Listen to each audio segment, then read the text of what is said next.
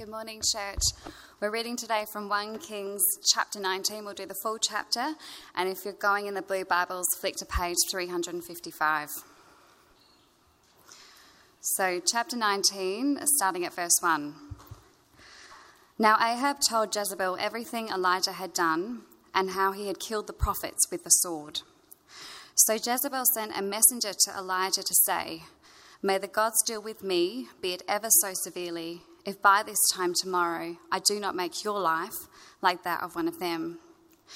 Elijah was afraid and ran for his life. When he came to Beersheba in Judah, he left his servant there while he himself went a day's journey into the wilderness. He came to a broom bush, sat down under it, and prayed that he might die. I have had enough, Lord, he said. Take my life. I am no better than my ancestors. Then he lay down under the bush and fell asleep. All at once, an angel touched him and said, Get up and eat. He looked around, and there by his head was some bread baked over hot coals and a jar of water. He ate and drank, and then lay down again. The angel of the Lord came back a second time and touched him and said, Get up and eat, for the journey is too much for you. So he got up and ate and drank. Strengthened by that food, he travelled forty days and forty nights until he reached Horeb the mountain of God. Then he went into a cave and spent the night. And the word of the Lord came to him What are you doing here, Elijah? He replied, I have been very zealous for the Lord God Almighty.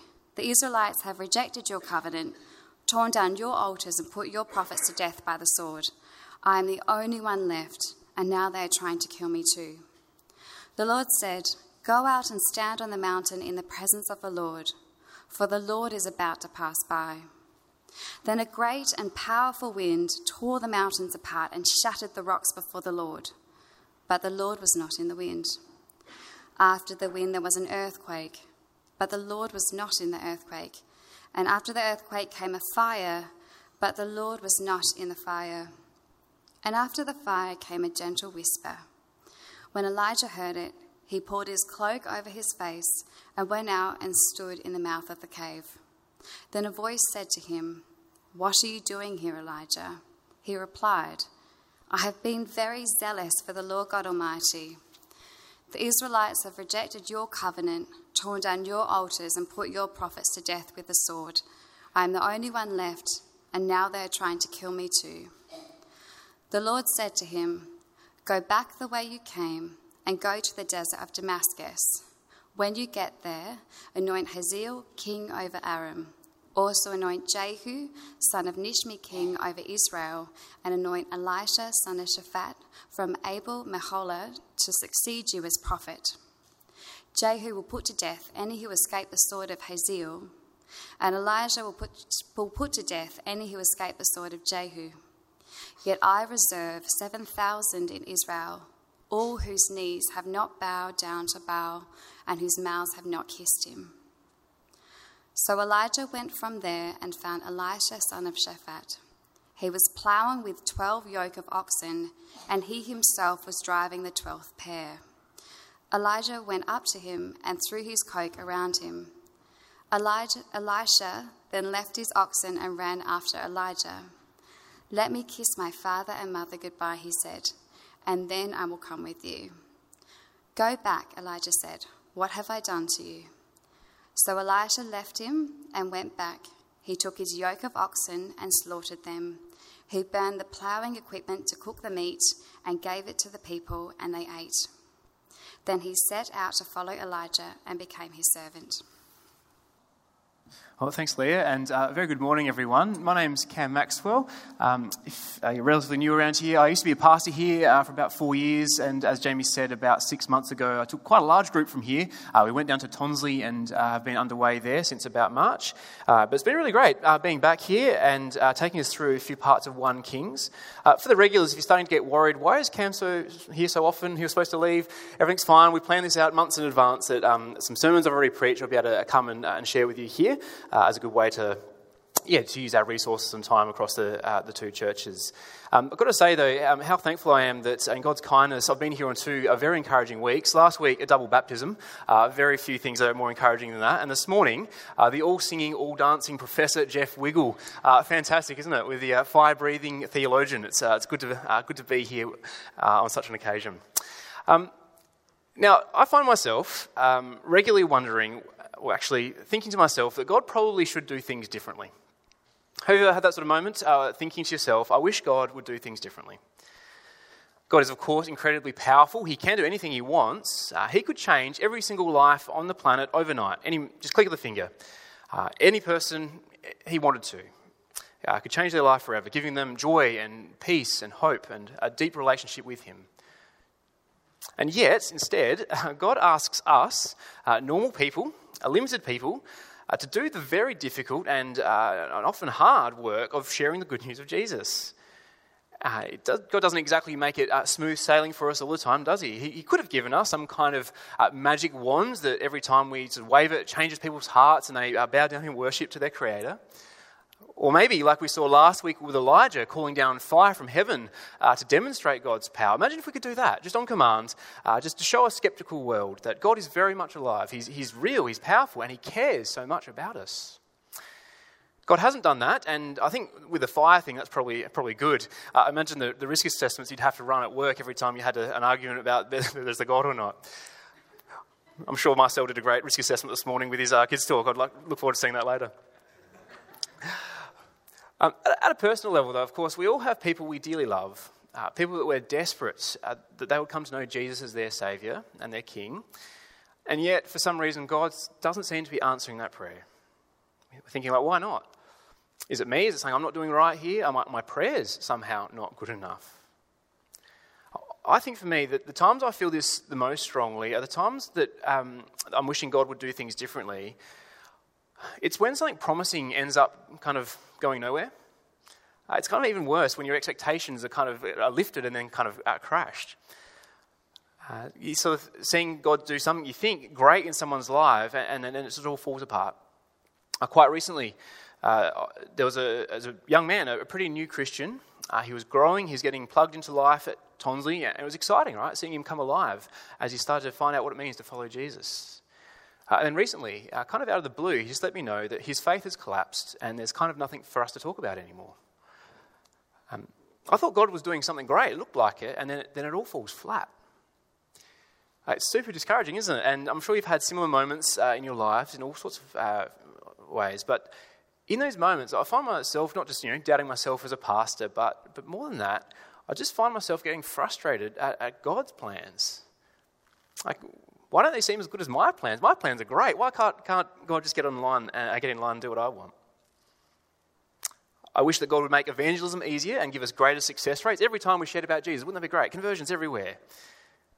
Uh, wouldn't it be great if God could help us make disciples really quickly and grow people to maturity super fast? That'd be great as a pastor. Wouldn't it be great if you know being a leader in a church was, was free from any discouragement or setbacks? Those things God could do that He doesn't seem to. Now, here's my long list of things that uh, I find discouraging, but in those moments you find yourself discouraged, uh, it's good to be reminded that we have great company like today in the prophet Elijah, the great prophet. I'm hoping as we spend some time looking at what Elijah does and what he uh, learns about God uh, and God's plans, I hope it will be really helpful for us in those moments uh, of discouragement to remain faithful uh, to a good God who has fantastic plans. Now, last week, uh, Marcel gave us, uh, sorry, Jeff Wiggle gave us a, a fantastic introduction to uh, chapter 18 just before. Uh, last week, we saw Elijah at his peak, I think. It was an incredible scene. Before all of Israel gathered on Mount Carmel, Elijah calls down fire from heaven. Uh, he embarrasses uh, the prophets of Baal, the idol Baal, who couldn't bring down fire. Elijah proves once and for all that Yahweh, the God of Israel, he alone is God. The nation and the king, amazing, they repent. They turn and say, Yes, you alone are God. Like, how pumped must have Elijah been in that moment? Like, finally, it's happening. The nation is coming back to worship Yahweh and Him alone. This is great. You can kind of imagine Elijah running victory laps around Mount Carmel. In fact, uh, if you have your Bibles open, at the end of chapter 18 there, um, it's good, but by the way, it'd be great to keep your Bibles open as we look at chapter 19. At the end of chapter 18, uh, the final verse, I think it is, Elijah has the power of the Lord come on him, and he outruns the king's chariot, running about 40 kilometers, as it were, to the capital of Israel, at Jezreel. Now, there is a prophet, right, running 40 kilometers faster than a chariot. He's on top of the world, isn't he? Things are going great. How things change uh, when we get to chapter 19. Now, just to uh, help get our bearings, or if you um, perhaps cold entirely to, to 1 Kings, the main thing you need to know today is Ahab uh, is the king of Israel, and he's been a terrible king, uh, just atrocious. Um, he was on Mount Carmel. So we assume that when he saw fire fall from heaven, he was among the people of Israel falling down, saying, The Lord alone, he is God. That's Ahab. Jezebel is his wife. And it seems, if you read back uh, the history here, she's the one that seemed to introduce Ahab and Israel to, to idol worship. And she, Jezebel, is not at all pleased to hear that her prophets, they were killed as part of this winner-take-all contest on Mount Carmel. Now, you could read uh, far more about Jezebel, and you realize she's not a lovely lady at all. Um, and you get a taste of that here. She sends a death threat to Elijah. It's a bit stronger than a threat, though, if you have a look. Uh, it's a vow, it's a promise in verse 2 Elijah, I will most definitely kill you tomorrow. So, you know, sleep well tonight. Now, this is where things really take a turn in Elijah's story. He's on top of the world, he gets this, this promise from the queen, and you wonder, what's going on? Because before this, Elijah has raised people from the dead, uh, food has miraculously appeared at his prayers, he's called down fire from heaven, and when Elijah prays for drought, there's drought. When he prays for rain, there's rain. Elijah seems to be unstoppable. So, why does a man like Elijah, a bold, powerful prophet, prophet why does he get scared like, he could call down fire from heaven on Jezebel, right? I assume that's an option for him. We're not told, though, why he's scared. I, am not 100% sure. Uh, we actually don't have many of Elijah's thoughts laid out for us in this chapter. We have to do a fair bit of uh, guesswork at points. Uh, so I'll try and let you know where I'm uh, speculating or, or, guessing, I suppose. But here we're just not told. So we should be careful guessing too much about why Elijah's scared. But on the surface, it's, it's kind of fair enough. Uh, Jezebel has a proven track record of killing people. She's pretty good at it, uh, especially prophets. Uh, they're an endangered species. At the surface, running from her is actually a pretty sensible thing to do for Elijah. But it seems to me that what this represents for Elijah is not just a dangerous threat, it also represents a devastating reality, uh, and I think it comes to, sit, um, to settle in. I reckon Elijah was hoping, uh, which is fair enough, Elijah was hoping that King Ahab was going to get on with reforming the nation. He's going to get rid of the idols and idol worship. But now, Elijah realizes that's not going to happen. Ahab can't even reform his own house. If he can't do that, how's he going to reform the nation? It seems to me Elijah had plenty of time to let that reality sink in as he fled a long, long way. Now, I've uh, got a map here for you, I think. Uh, I think I remember to put slides in. Uh, now, you see, I uh, can't see all the details there. Uh, he's just run 40 kilometres from Mount, Je- um, Mount Carmel to Jezreel. He keeps walking then nearly 200 kilometres to Beersheba, which is right down south. It's actually in Judah, not the northern part of Israel. It's a different king. Um, he should be in safe territory here. By the way, I reckon that'd be a really nice walk if you ever get to visit Israel. Yeah, good 200 k's, I reckon. Verse 3, uh, spare a thought here if you're looking at Elijah's poor servant. Uh, he gets to Beersheba, he leaves his servant there and he and heads off into the wilderness. You just kind of wonder, does the servant kind of wait there for Elijah to come back? He just he never sees him again, actually. He's probably still there waiting. Um, Elijah, though, is, is clearly the guy to feel sorry for. He heads off for a walk into the middle of nowhere. Uh, he finds a broom, brush, a broom bush, perhaps a bit like this one here. Uh, he sits down under it and he prays that, verse 4, God might take his life. I've had enough, Lord, he said. Take my life. I'm no better than my ancestors. He lies down to sleep, and it seems that he's hoping to never wake again. What a sad scene. And I think with that kind of backstory, I think we can kind of get it.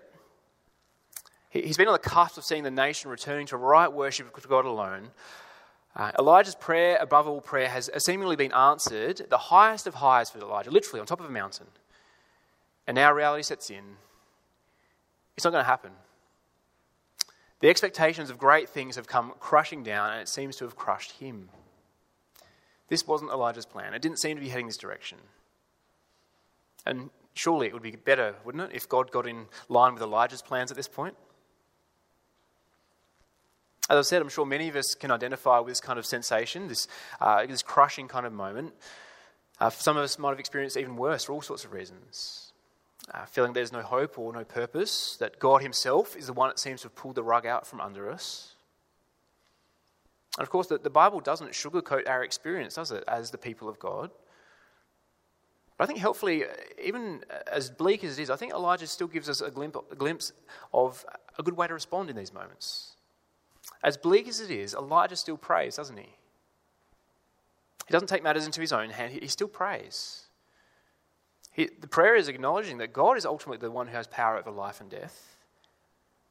As bleak as the situation is, Elijah still prays, which I think models for us uh, exactly what we need to do. Our reflex often is not to turn to God in our pain, to tell him how disappointed we are, how gutted we are. I think Elijah and a whole host of those in the Bible, I think they show us here a right response to God. It's always the honest one. As painful as it is, just, just talk to him. The whole scene here in the wilderness, uh, you know, devastated by the direction of his country and uh, seemingly the failure of his job as prophet, um, there's a deliberate echo here, actually, of uh, another great hero of the Bible, Moses. In fact, as Elijah goes into the wilderness and complains to God that all this is too much for him, it's not fair, he's doing exactly the same thing Moses did, uh, who also asked, Moses also asked that God would take his life as well. Moses had a bad day too. Um, if you want to read more about that, I encourage you to have a look through Numbers chapter 11 if you're taking notes. Numbers chapter 11 is the place to go. Uh, in Numbers 11, Moses is so sick of Israel, their hard hearts. He says, It's not fair. I have to lead them. I don't want this job anymore. If this is your plan, God, I'm out. You might as well go ahead and kill me. Moses and Elijah are both saying, This isn't fair. This isn't what I was expecting. This isn't what I thought the plan is. I'm done. So, what does God do for his people when we say, I've had too much? I'm too crushed. God, I feel like you've let me down. What does God do in those moments? Will God say to Elijah, Look, toughen up, princess, get on with it? Uh, does God give him some nice poem about footprints in the sand? I love what God does for Elijah here. At his lowest point, after a massive journey, God says to him, Look, have something to eat. Uh, does anyone remember uh, there's a Snickers commercial, uh, a very memorable slogan, You're not yourself when you're hungry? Does anyone remember that? Uh, yeah, great advertising campaign. I, I think it's true. Like, snacks here we see are biblical. Elijah's right at the bottom, and God gives him food. Now, I hope, by the way, the marriage enrichment course coming up, um, one of the things you hopefully have worked out if you're married is that um, you should always have your disagreements after dinner, right? Before dinner, that's not a disagreement, that's a fight. Have dinner, fill your bellies, then get into it.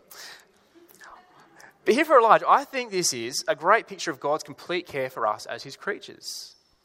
He knows we get tired, he knows we get hungry. That has a real effect on us as a person. We're not just spiritual beings, we have bodies. We need help in physical ways as well. So God gives Elijah sleep, he gives him food. And notice, it's interesting, the angel even touches Elijah both times he visits. Perhaps recognizing how alone he felt and how much he just needed some, you know, hand on the shoulder, perhaps a bit of a hug. It doesn't say he's giving him a hug, but it's got that kind of idea, doesn't it? I think there's a real comfort in verses 5 and 7 for this man who's very alone. So please take encouragement. Uh, God really cares about the details of our lives, especially when we're at our lowest point and cry out to Him. The other thing that happens here from verse 5 onwards is it is, a, again, it's a replay of Moses and his experience in the wilderness. We see for Elijah, food and water are miraculously provided. We see the angel of the Lord, who Moses regularly met with. Elijah takes a 40 day trip through the wilderness, echoing Mo- Moses' 40 years in the wilderness. I've got a map here, another one. Uh, this is from Beersheba to where we think Mount Horeb might be. Uh, it's about 400 kilometres this time. Uh, quite a long stretch. I'm sure it's lovely, but it's mostly in wilderness. But the key similarity between Moses and Elijah, I think that really helps us in this story to realise, is that Mount Sinai, where Moses ended up, uh, he spent 40 days on Mount Sinai with God. Uh, Mount Sinai was a place where Israel received the covenant. Mount Sinai has another name. It's really helpful to know that. I didn't know this until recently. Mount Sinai is also called Mount Horeb. Elijah and Moses get to the same mountain. Verse 8, you see uh, here in 1 Kings, verse 8, Mount Horeb is described as the mountain of the Lord. It's the same mountain that Moses went to. We're seeing a bit of a history echo here, and that'll help us understand as we kind of get through the rest of this chapter what's going on.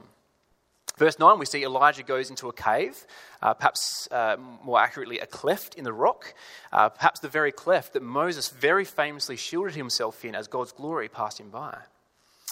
Now, we don't exactly know what mountain it is, uh, sort of uh, one of the historical uh, arguments for sure, but there is a picture back here of the one we think is, oh, go back one page, sorry. yep, there we go. Um, that's the most likely Mount Horeb as far as um, these historian experts kind of think. Um, uh, there is even a cave that some people think is probably next one. Sorry, yep, uh, that's perhaps the cave, the very cave that Elijah uh, went to camp in. Now, please bear with me here. It's not just a game of uh, Bible trivia I'm playing with you. Um, you, know, you know, Elijah and Moses doing the same thing. Look, great. Um, I think what we come to in the rest of chapter 19 is very confusing. It's a very strange conversation Elijah and God have on the mountain, and I think knowing the Moses in the background helps us fill in the gaps when things get really confusing. So let's keep going. Um, the second half of verse 9 onwards, here's that strange conversation. Um, I've read this, this, conversation quite a few times. The more I read it, the more questions I kind of have about what is going on. Uh, to start off with, how are we supposed to take God's question here in verse 9? What are you doing here, Elijah? Now, first assumption, I assume God's not surprised. Like, oh, what are you doing here? This is my mountain.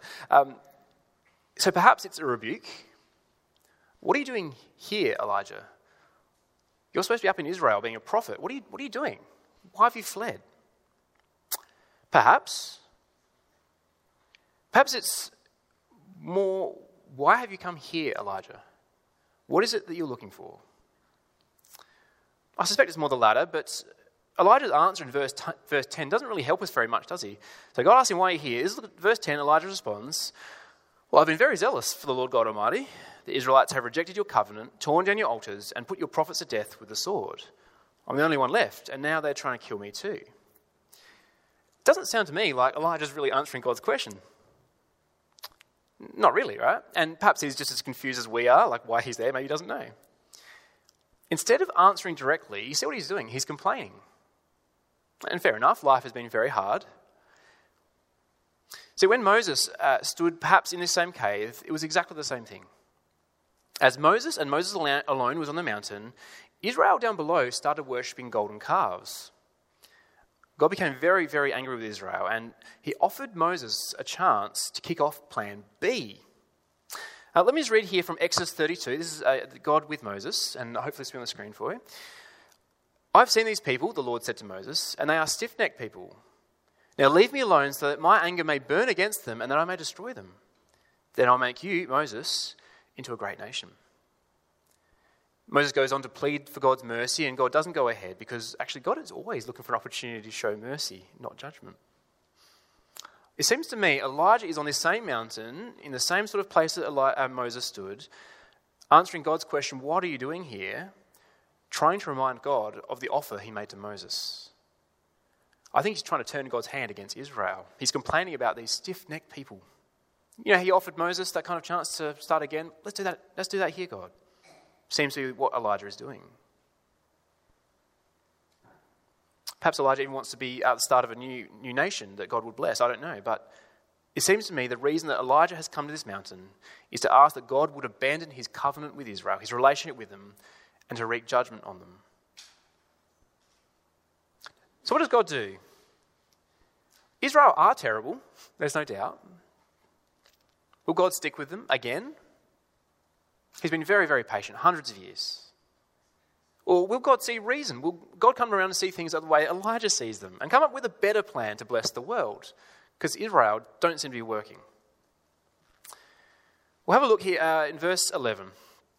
Uh, God tells Elijah to go out as his presence passes by, just as he had done uh, for Moses on this very mountain.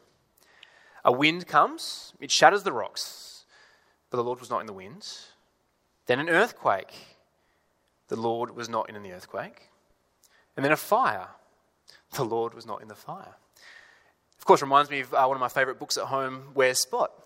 No, Spot's not under the staircase. It's weird though, isn't it? Like, why all this drama without the presence? Um, when Israel first received the covenant from God, this very mountain, this was exactly how God showed up. There was fire, there was earthquakes. Um, it was very clear that God was present in those things. But with Elijah, he's not. As if, perhaps, the absence is the point here. God isn't going to give some new covenant, some new revelation of himself. And I think that uh, gets even stronger as we see what happens next. the end of verse 12, after the fire came a gentle whisper. A gentle whisper. Now, is Elijah hearing things at this point? Is he hearing words? Like a quiet voice? Uh, actually, I think the point here is that Elijah doesn't hear anything. Uh, other translations go with um, a thin silence. A gentle whisper is a thin silence. That is, he's not hearing God's quiet, still voice. He hears nothing. Just a breeze, perhaps, a whisper at most. Again, the point seems to be that the silence is deafening. If Elijah was looking for plan B, God is not saying anything, he gets silence. Now, I know this verse here about the thin, uh, the, um, the um, a gentle whisper is sometimes used to suggest we need to sort of sit and listen uh, and carefully to hear God's quiet voice pop into our heads. Um, that's not what's happening here at all. God doesn't speak at this point. I don't think that happens anywhere in the Bible as far as I can tell. I don't think that's necessarily a good suggestion. In fact, even without being a Hebrew scholar, and I'm, I'm certainly not, we can see here that Elijah, after he hears this whisper, has to then go outside the cave, and then only in verse 13, only then does a voice actually say something to him. Before that was silence. So, if Elijah was hoping for a new covenant, a new plan from God, a change of, a change of tactics, uh, the fire and the earthquake might have first seemed like he's going to get one, nothing. It seems that the silence then, this protracted silence, it seems is the point.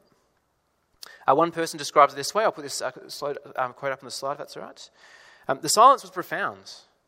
There was not going to be a new beginning, a fresh revelation, a plan B to supersede the word of the Lord uh, given in the days of Moses. God is showing Elijah his plans to bless this world through Israel, they're not going to change. Instead, Elijah is asked again, What are you doing here? Why do you think you're here? Elijah gives exactly the same response as before. It's word for word. Uh, perhaps Elijah doesn't quite get it yet. Or perhaps he's trying one last time, one last time to just convince God to change course. Israel is so bad. Come on, God. And so, God's response from verse 15 to 18, which seems completely disconnected at first, just a set of instructions, almost as if he's ignoring Elijah's kind of requests. He's told to go and anoint some kings and a prophet to succeed him. I think what's happening here is God is affirming he is not changing course. He has a good plan, and it's going to bless the world. Elijah probably doesn't feel like it's a good plan. He feels like he's all alone. He hasn't seen the results he wanted and thought he should see. But Elijah is reminded in these instructions to anoint kings and other prophets that God's plans are far bigger, far, far bigger than what Elijah can see. And what's even better is that God's plans don't even depend on Elijah at all. Yes, God will use his efforts, but God's plans are, even include a foreign king here. It's out, outrageous for this uh, point in uh, the Bible. It also includes a prophet, someone who's going to continue the work Elijah has started uh, long after, in fact, Elijah is finished. I think God's instructions here remind us Elijah's focus has been too small, just what he could see, what he could do. But God has a plan to bring people from every tribe, every tongue and nation into his kingdom. It's a plan that has spanned generations. Elijah had never even thought about uh, you know, a suburb called Colonel Light Gardens, and yet here we are. Turns out God's plans are pretty good. We've been graciously forgiven uh, by God from our idolatry and our worship because of a prophet who had it far worse than Elijah. Jesus, the great prophet. Rather than complain about how bad everyone else was, asking that God would you know, wipe us out, like Elijah does here, Jesus steps in for us. He takes our place. That was all God's plan. A very, very good plan. God's work of salvation, it's going to be far better than we can see. Yes, we'll have discouragements, we'll have setbacks. I mean, Elijah here, he thought he was the only believer left in the land. But no, God, God actually gives him some comfort here and some encouragement. There's 7,000 people still faithful. Elijah, like, I'm not, bad, I'm not as bad at this as you think, says God. It's just that you don't see the whole picture. Perhaps Elijah's uh, crushing disappointment from earlier came from being too focused on himself, uh, losing sight of the fact that God's plans aren't all about fire from heaven, they're not reliant on what Elijah could or couldn't do. God doesn't actually need Elijah's help at all. But he wants to give Elijah the great privilege of being involved in his great plan of year in, year out, gathering people to himself to bless this world. of course, it's the same for us. I think we can get uh, critical, I know I can get critical of God's plans, uh, his plans to make his name great, because it doesn't look spectacular. It doesn't feel like it's going well so often. Uh, we feel like the plan is losing steam here in Western countries. Perhaps even this generation, you look at the charts and the graphs and the census data, you sort of, oh, you face disappointment and discouragement sometimes, despite our best efforts. And so I think this passage is an incredible comfort for us that God's plan is a good plan. His instructions He's given us are very good. And what's even better for us is I think we know more about God's plans than Elijah. We know He is changing the world, He is blessing the nations as we speak through the good news of Jesus. I know for us, we only sort of see a room full of believers like this, maybe once a week or thereabouts. It can feel a little bit like it's just us against you know, a very hostile nation, but it's not the case at all. God knew the 7,000 who didn't bow their knee to Baal. How many more millions, or billions, I guess? How many billions does God know by name? Just because we don't know them, we can think God's not very good at bringing salvation, but that's his job. He's very good at it. I think the encouragement today is to keep our eyes lifted on that bigger picture, to trust God's plans and to do our part in it. Be faithful with what He's given us to do. Faithful in our prayers. God has instructed us to pray, especially for the work of mission, for the gospel to go out. God's plan also involves us each belonging and investing ourselves fully in a local church like this one and so being fully on local mission with one another. God calls us to be involved in global mission, the biggest and best of all plans there have ever been. Uh, which is why we encourage everyone to be praying for and giving financially towards a gospel work around the world, especially with uh, organisations like the um, Church Missionary Society, uh, like the Purdy family, who we've sent out from this very church to go to Chile to do great gospel work there. Now, the, Purdys are not calling down fire from heaven, as far as I know. You and I will never see actually the fruit of their work, perhaps until we get to heaven. But the full extent of how God uses our resources, our prayers, our energy, through our support of people like the Purdys, God is blessing the nations. He is gathering and preserving a people to himself. The work of the Purdy family is equipping a whole new generation of pastors. In a part of the world, there are too many Christians and not enough leaders equipped to help them grow. That's the kind of work that knows God's plans and trusts them to be good. To see God's plans and see how they extend into the generations beyond us here and now. In fact, as we get to the end of chapter 19 here, I think we have a great image, image to finish on. Elijah, I think, is given hope for the future. He thought he was the only one, but he's given Elisha, not Elijah, Elisha, uh, his new apprentice. I think Elisha has perhaps the most enthusiastic response of all time to being called into kingdom work. Elijah will get to invest and train uh, the next generation, this great man, who, this wonderful guy who's slaughtered his animals and gone off, uh, thrown all into the wind, because he realizes he gets to spend time working on God's plan. This moment with Elisha, I think it reminds us that the next generation are critical for us to invest in. Katie isn't going to uh, pay me to say this, I don't think, but um, we're once again reminded that God's plans will outlast us. So, do sign up for be involved in kids ministry. What a great use of our energy, and our time to invest in the next generation, so they might carry on uh, these great plans of God. God's plan really is the best plan. Like Elijah, we won't always get to see it, but we do get to see the incredible grace, the incredible mercy we have in Jesus. And so, like Elisha, like those first disciples of Jesus who left their fishing boats behind, we too can throw our whole lives into the service of God, trusting that His plan really is the best plan for our world. Would you join me as I pray?